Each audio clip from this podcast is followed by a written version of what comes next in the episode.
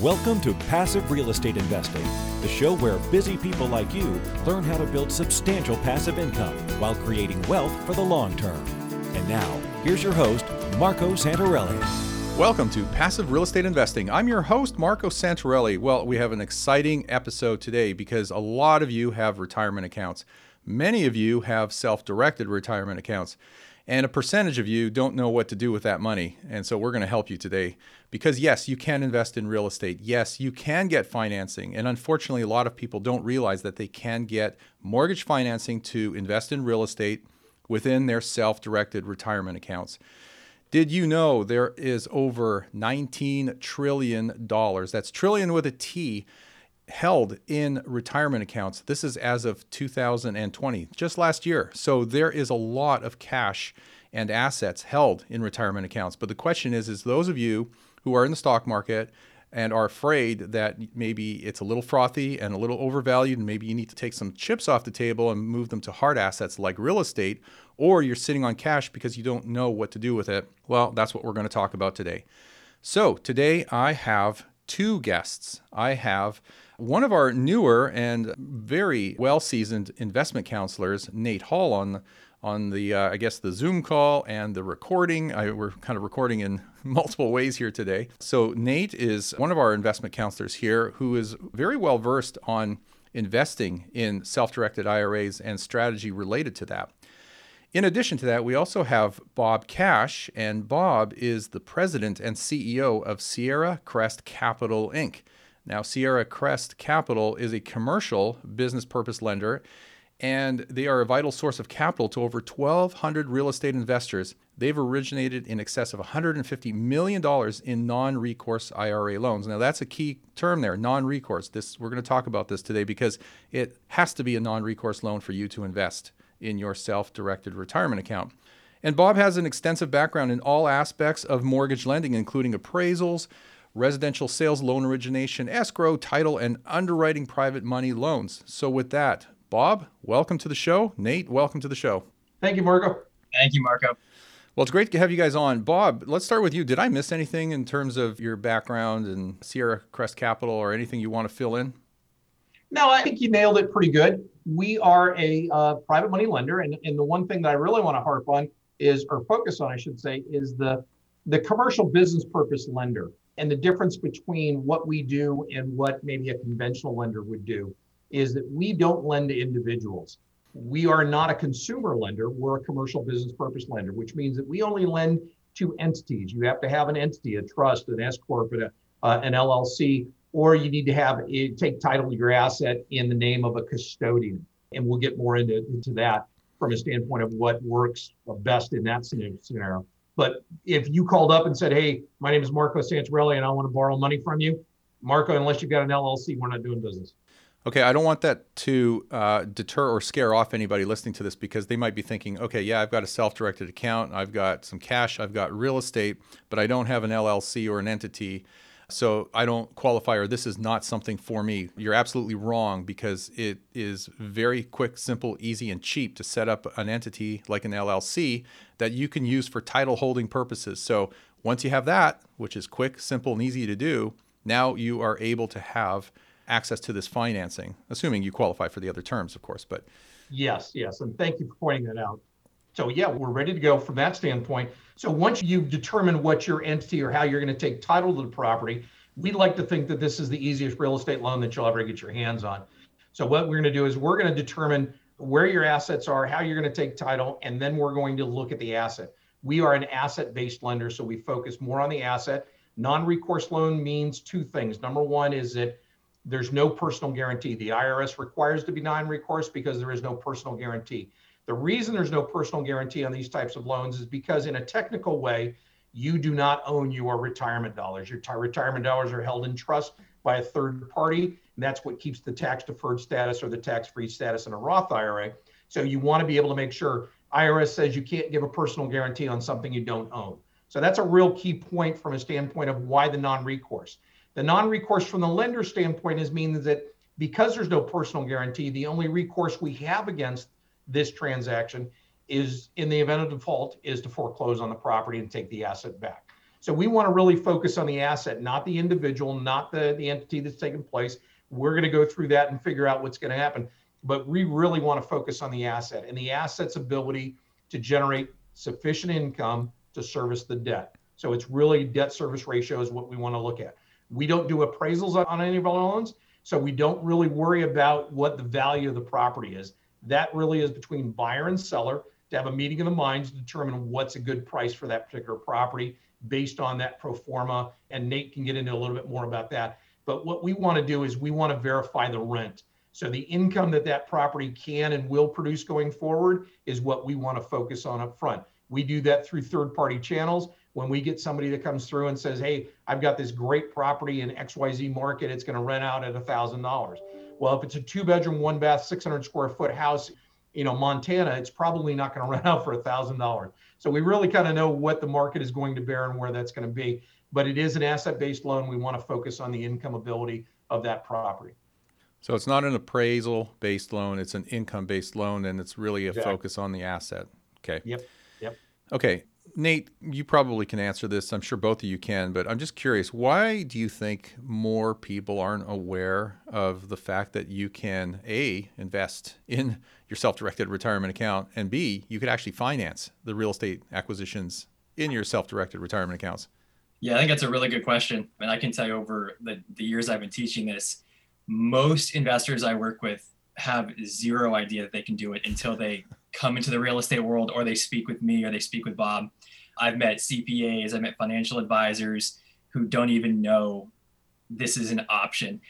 To be honest, I think it's mainly because this is a very niche market. And I think the marketing, when most people are listening to the radio and they're watching TV, most of the marketing revolves around your standard 401k, fidelity account, you know, standard IRAs. I think because that's what's pushed. I don't think people realize it because it's not it's not in your face unless you are really in the real estate sector. You know, you hear about self-directed retirement accounts, but a lot of times bigger institutions that have a self-directed account don't allow you to buy investment real estate, right? You have to find the right custodian to do so. So that's really that's really my opinion. It might not be, you know, always correct, but that's my take on it. Is it fair to even ask the question, you know, who is this for and who is this not for? I mean, is there really some sort of qualifier to say that this should be, you know, a good investment choice or option for certain people and not for others? I mean, on the surface, you would think that if someone's got a reasonable amount of cash in a self-directed retirement account, that they could or should be investing in income producing real estate, but maybe that's not the case. Do you have any feelings about that or comments about that? Yeah, I do. I don't think there's an age requirement. I don't think it's not necessarily that there's a right person for this. What I think it comes down to is timing, and age has a lot to do with it. So when I'm working with clients, a big part of that is creating a timeline on when you want to access your cash flow. You know, someone who's 45 and has $200,000 in a retirement account is going to be a different acquisition strategy than someone who's 65 with $400,000 in their retirement account. So I think it's for every age group there's a plan and a strategy for anybody. Okay, interesting.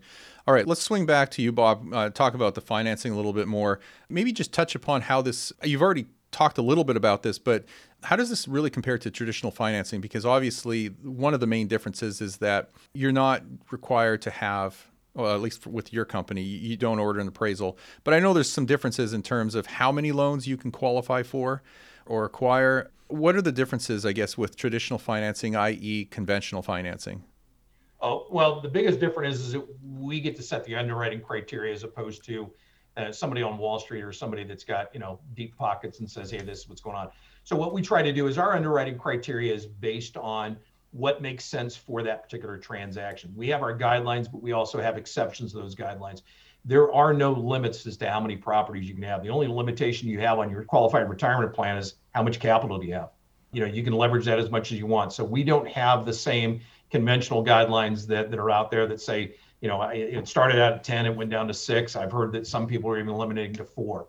We don't have that. We basically look at it from a standpoint of where is the portfolio for that particular individual? Are they buying properties? Are they leveraging some and not all of them? We've had scenarios where clients will buy four or five properties leveraged and they'll buy two or three properties and pay all cash for them. Mm-hmm. And when we look at that in that the entire portfolio, we don't do any cross collateralization, but we look at that and we say if we've got five loans and eight properties, three of them are free and clear. Now we're taking rent from eight properties to service the debt on five.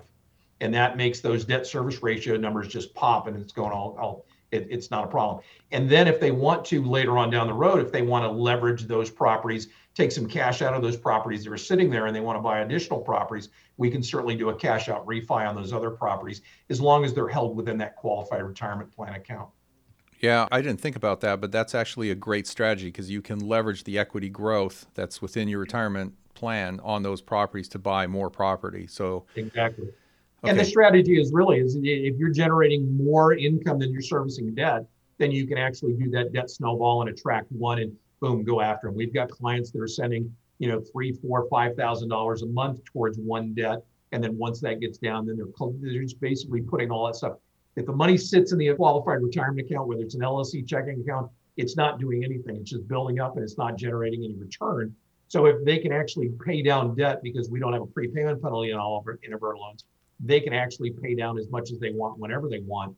And then based on what Nate said, if they've got a time horizon that says, hey, they're going to retire in 10 years and they can pay off everything in 10 years, now they're sitting on multiple properties that have positive cash flow on a monthly basis with zero debt.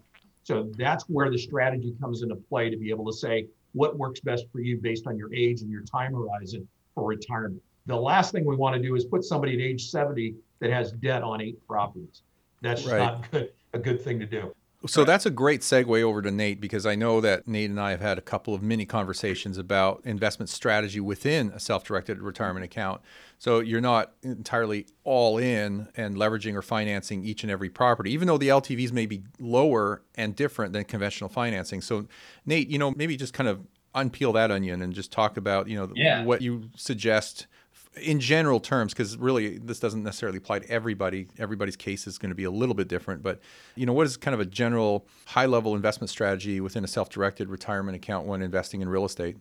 Sure. So what Bob was referring to about owning cash and non-recourse properties, to me, is really the safest bet you can do inside of a retirement account. Let's just keep it very simple. When you invest inside of a self-directed retirement account, everything is housed in that, meaning you have to pay the vacancy, the maintenance, everything has to come from that account. So if you're over leveraged, if you take, you know, half a million dollars and you buy, you know, 20 pieces of real estate, all financed, and heaven forbid all those go vacant at the same time, you're going to have a massive buffer in your retirement account to pay for the principal interest payments, any maintenance that come across on those rental properties. So, in my opinion, as an educator, you know, I can't be your fiduciary. Let's remember that. I always say go back and check with your fiduciaries, talk to your CPAs, talk to your advisors on this. What I think works best is when you have one or two cash purchases, regardless of age here. Let's remember that. Regardless of age, I like to see usually at least one cash purchase in the retirement account because what that does is that buffers you know any maintenance or vacancy that you might have on other rental properties you've used to buy with non-recourse financing. Now, there is risk tolerance for individual investors here. Some investors say, hey, you know what? I want to take my $200,000 and I want to do all financing. That's fine as long as you're well aware of the risks inside that type of strategy. So I like to call it a hybrid strategy.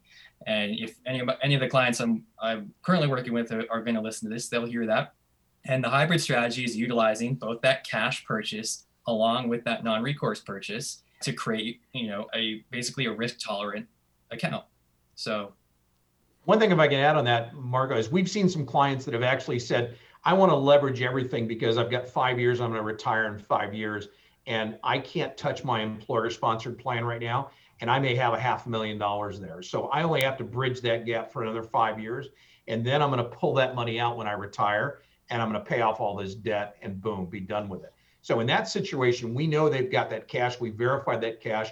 We know what their time horizon is, and we don't have a problem with that extending that to a max capacity. Because even if they had to, they could actually tap into that emergency fund, if you will, because they can take a loan against that employer sponsored plan and then be able to do that. So we'll take into consideration the fact that they've got additional capital that's sitting on the sidelines with their employer sponsored plan that they can't touch until either they leave or they retire. So, So- those are things that we take into consideration as well. So how or when do does a person's age come into play here? Because I know that you've got you know withdrawal requirements starting, I believe, at 59 and a half. So how does that play play out or play into the strategy? Yeah, so 72 now is the new age requirement for taking what's called an RMD, so required minimum distribution. Mm-hmm. Uh, right. So if I'm working with a client who's in their 60s, most likely it's going to be more of a cash centric focused investment strategy. And Bob will probably agree with me on this. There are plenty of clients that do do financing in their 60s, but w- what we want to do is create a timeline on paying down that debt. Right. So Bob said earlier, you know, we don't want to be 70 and be over leveraged. That's because if you're 72 and you have a bunch of debt, you're not going to create enough cash flow to take your required minimum distribution Exactly. right? So we want to have a, a timeline and a plan in place to pay off that debt by the time you're 72. And a lot of times that means maybe we're doing, you know, for every one property we do with non-recourse financing, we buy one property cash. And then we take that income and we snowball that income into the debt, right? And we pay off that non-recourse loan usually within around a four to six year timeline. It just depends, you know, if there's how much vacancy, how much maintenance there might be. Is there something mathematically magical about that uh, ratio of one to one, or is it? I've heard you mention two to one at one time. Is there? I hate to call it a formula, but is there a formula? Yeah, I mean, if you just do this, the simple math and you take, we haven't really gotten to the financing terms yet, Bob. You can help me with this one. But if you take a typical non recourse loan is 50% LTV, right? Yes. So if you've got 50% debt on a property and you've got one property that's owned outright completely, typically the math works out where you take your standard turnkey piece of real estate with the amount of cash flow it creates from that cash purchase and you put it back into that 50% debt service the math typically works out in about a four to six four to seven year window right? Now that's an estimate. There's no guarantee on that but that and this is not like an industry term. I've just been teaching this long enough where i've seen the math play out right?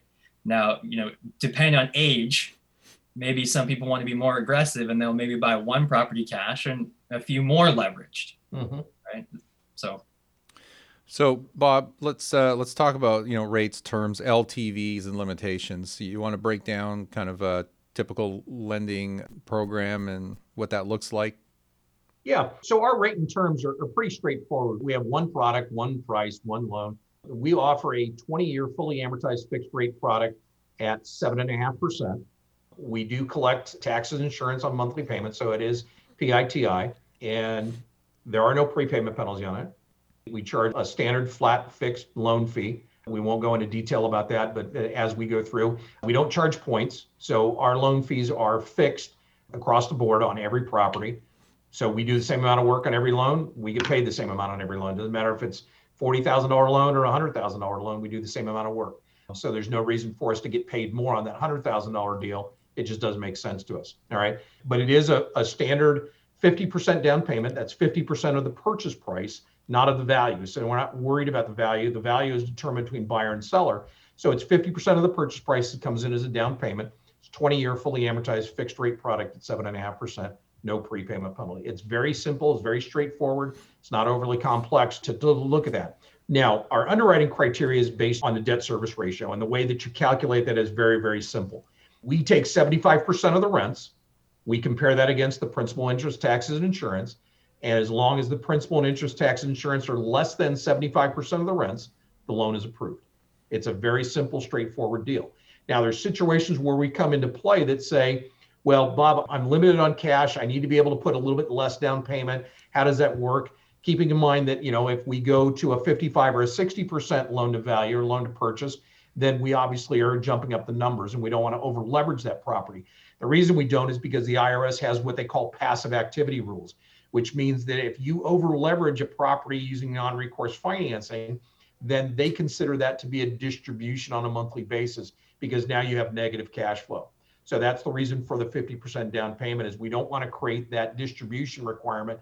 The IRS will audit you. They will look at what your, your debt to income ratio is or your debt to service ratio is, and they'll make that determination and they'll say, you've taken a distribution on your, your solo K, your qualified retirement plan. You want to pay taxes, penalties, whatever the deal is. So we want to make sure that we keep that income positive for number one is that's the reason why they want to do it is they want to generate positive cash flow but more importantly our job is to make sure that they don't get into a situation with the irs to be able to do that we're not their fiduciary but we are their educator and we want to be able to make them aware of that we also want to make them aware of prohibited transactions we can go into more detail about that but prohibited transactions doing business with family members what is a prohibited transaction we want to educate the client as to what they can do and what they can't do. That's the same thing with a custodian. The custodian will actually sit there and go, no, you're not going to do that transaction because it doesn't meet the prohibited transaction guidelines of the IRS. So a lot of our underwriting criteria and a lot of our loan guidelines are based on what is going to keep you out of trouble with the IRS.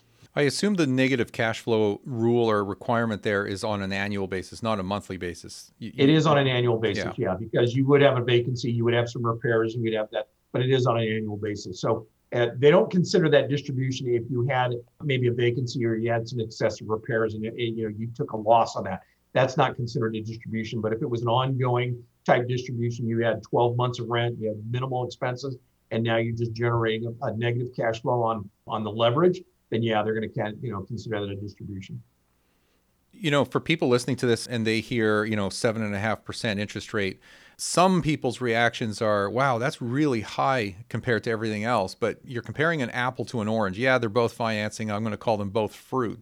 But we're talking about two different product types here. But you have to actually step back, grab a calculator, pen, and a pad of paper, and run the numbers and see that, okay, if you've got a much smaller loan, a 50% loan versus a, let's say, an 80% loan to value loan, but that's at a higher rate, smaller loan amount, higher rate, your monthly debt service is a lot lower than the comparable loan at 80% loan to value. So when you look at what your actual cash flow is, when you take your income, subtract your expenses, and then deduct your debt service, your cash flow is just as good, if not better, than uh, you know a traditional conventional loan purchase. Now, yes, the cash on cash return will be lower because you're leveraging less. But it's important to remember that number one, you're still controlling an asset with less than 100% of a down payment. So you're getting the advantage of leverage, you're getting the advantage of financing. So be it, it's 50%, maybe 55, 60. But you've still got, you know, the control of that asset. You own the asset. You have the benefits of that asset. You have the cash flow. It's being amortized and paid off over a 20-year period of time or less. I mean, you're getting all the benefits of real estate, and you're able to do it within your self-directed retirement account.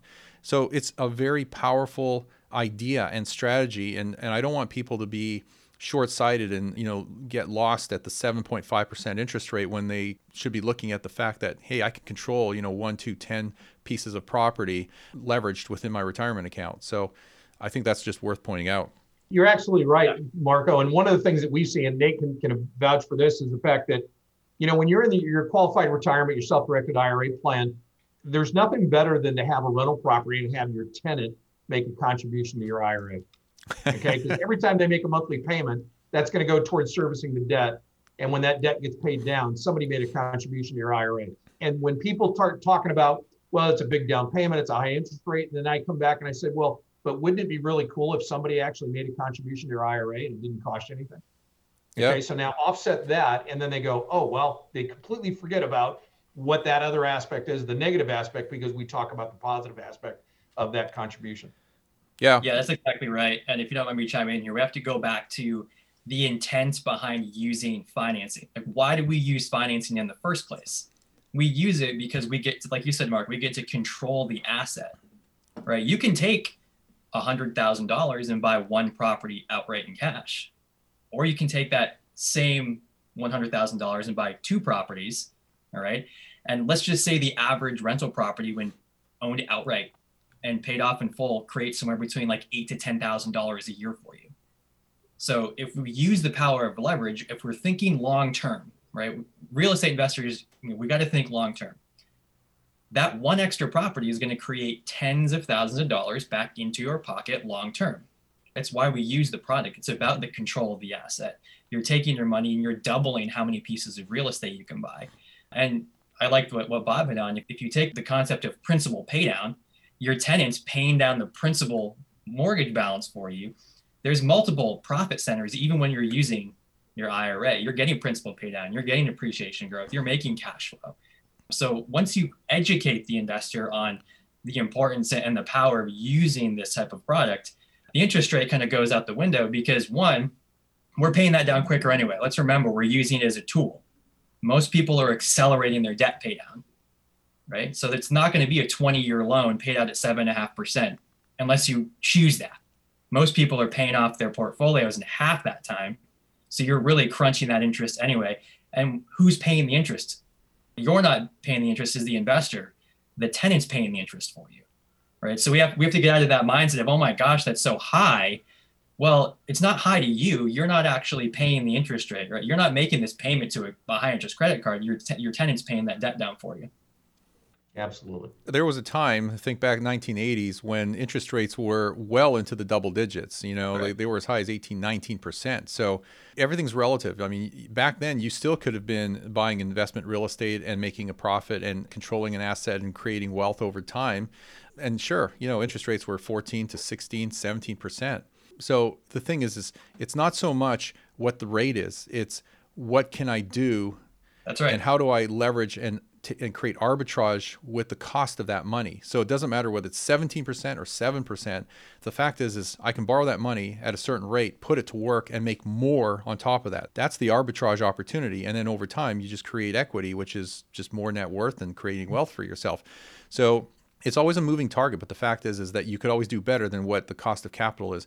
And if it didn't work that way our economy would come to a grind because credit wouldn't be used to acquire businesses grow businesses scale businesses acquire real estate create developments construct new homes et cetera et cetera. So there's just a cost to capital. The question is, is are you going to take advantage of that capital put it to work and make it work for you and your family and your retirement? And that's what you need to stay focused on. Big picture and what is the overall strategy of what you're doing and the credit the financing is just a tool it's just a tool to help accelerate right. what you're already doing so I don't know where we go from here. I guess uh, one comment that I want to make, and you guys can comment on it if you want. I know there's a lot of people out there that are listening to this. They love the sound of it. They think, yeah, this is a great option, but I don't have a self-directed account. They have retirement accounts, maybe a traditional IRA or something else. Uh, or maybe they have an old 401k from a previous employer it's just sitting there and they're not even aware that they can convert or roll that over into a self-directed. Do you guys have any comments for people that might be in a position where they can take advantage of self-direction but are not aware of it? Yeah, certainly. So you hit the nail on the head. Uh, you know, the funds have to be what are called qualified funds for rollover, right? So you can't take typically your current employer 401k and roll it over. It's got to be a previous employer 401k, a current IRA, maybe you have a SEP or a traditional, something like that. I've helped, you know, it, people with old 403bs, TSPs, you know, you name it. The best way to start is actually get with a custodian right? What's called a self-directed IRA custodian. There's a lot of them out there. You can Google self-directed IRA custodian, find a million of them. You can talk to one of our investment counselors. We have some very good suggestions for you if you'd like more on that. But really, step one is figuring out which funds are qualified for a rollover, right? So we get you with a custodian. That custodian will actually help you figure out if your funds are qualified or not. And if they're qualified, then you can move forward with that, you know, what we call an in-service rollover. And keep in mind, an in service rollover is going from a like account to a like account. This is not a taxable event where you have to take all your money out of your retirement account, pay taxes, and then put it back in a new retirement account. This is going from a old 401k to a self directed IRA or a solo 401k. We can get into that another time. But that would be the start of the process right there, is just to initiate that in service rollover and find out which funds are qualified. One of the other things just to add on that is that somebody is listening to this and they go, well, if I can do this in an LLC, then I can just go ahead and go to my local guy and pay $300 and get an LLC. And that would be a mistake because what we want to do is it's got to be a specific purpose LLC. It's got to meet the ERISA guidelines. It's got to meet the IRS guidelines. So we do have sources of people that will actually do entity formation for you specifically for the IRA LLC because it's not just a, a normal run of the mill, take it off the shelf LLC. It's got to have specific language. We won't lend to anybody that has uh, an LLC outside of this specific purpose. Got it. Okay, cool. Guys, what else would you like to share, or what did I not ask you that I, I probably should have that we didn't cover today? I think we covered just about everything. It's, yeah, I think we covered. Not, you know, it looks on on surface, and, and when you when you first talk about it, it, it seems to be a little bit more complex. But I think that, you know, in talking to Nate and talking to us, we can simplify it because it's what we do.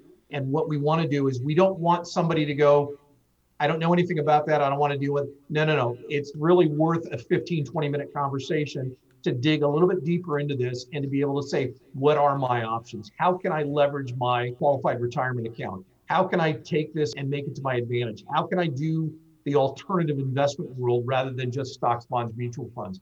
The people that are invested in the market right now, maybe like you started out, Marco, with the conversation, is maybe they're a little wishy-washy about what the market's going on. But it now is a real good time to evaluate that situation and look at the performance of alternative investments going forward, looking back at what they've done over the last 10, 12, 15 years and what they're doing today and thinking about, yeah, let's control that asset. Let's be able to take that into and just diversify your portfolio. It doesn't mean to get completely out, but take a portion out, take something out, get involved. You'll find that you'll like it. Once you get into it, it's not as complex as it sounds. We try to simplify it as much as possible. Perfect. Yeah, I 100% agree with you, Bob. It's, it's not as complicated as it sounds. And for a lot of people, um, this is a simple diversity play. They want to diversify some retirement dollars.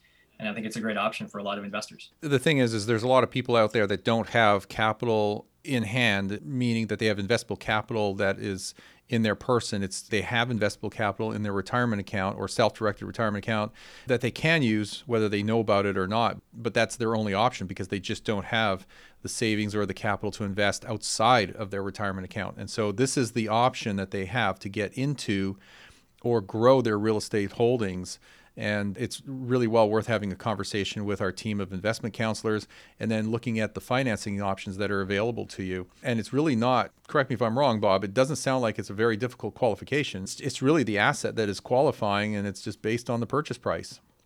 Yeah. When we're having a conversation with a client, we've really developed that education mindset and we'll tell them what the steps are. And as soon as we've gone through that steps, I basically give them my word that this is the easiest real estate loan they're ever going to get their hands on because the process is very, very simple. It's very straightforward. Once we've determined where the capital is and what they want to do, then it's just a matter of a hot knife through butter. Yeah, beautiful. Cool. All right, guys. Well, I appreciate you guys taking the time to talk about this today. I think it's a great topic. It's certainly going to hit a lot of people and get them thinking about it so Nate, you're obviously on the team here, so people know how to reach you as well as the rest of our team of investment counselors and whatnot. Bob, why don't you share how people can find out more about what you do or your website or contact information? We have a vanity URL. It's sdiralender.com. That's sdiralender.com. That'll take you to Sierra Crest Capital. You can get a bunch of information. You can find my contact information. You can reach out to our loan manager, Jennifer Bartow. Either one of us would be more than happy to meet with you, answer your questions. But yeah, sdiralender.com. Perfect. All right, guys, as we wrap this up, I just want to remind everybody that they can get a strategy session, a free strategy session with our team here. You know, Nate is obviously one of our members and can talk to you about self directed IRA investing and financing and whatnot. Of course, Bob is another resource and He's one of the very, very few people in the country that actually offer this type of financing. To my count, there's only four, correct me if I'm wrong, but there's only four lenders in the country that offer non recourse financing for your self directed retirement account. So it is a very, very much niche product. So take advantage of it when you can. If you have any questions about real estate, remember to just click the Ask Marco button on our website, submit those to me, and I'll do another Ask Marco episode here very soon. If you like the content, remember to subscribe so you never miss an episode. We launch one every single week and sometimes two episodes a week. Help us spread the word. Visit us on iTunes or wherever you are listening to this. Leave us a rating and review. Thank you for listening, and we will see you all on our next episode. Are you having a hard time finding great investment properties? Unfortunately, the best deals are rarely found locally. Successful investing begins with the right properties in the right markets. Norada Real Estate provides everything you need to invest in the best deals across the U.S. Our simple, proven system will help you create real wealth and passive monthly cash flow. Get your free copy of the ultimate guide to passive real estate investing at noradarealestate.com slash guide. That's N-O-R-A-D-A realestate.com slash guide. Nothing on this show should be considered specific personal or professional advice. Please consult an appropriate legal, tax, real estate, or business professional for individualized advice. For distribution or publication rights and media interviews, please contact the host.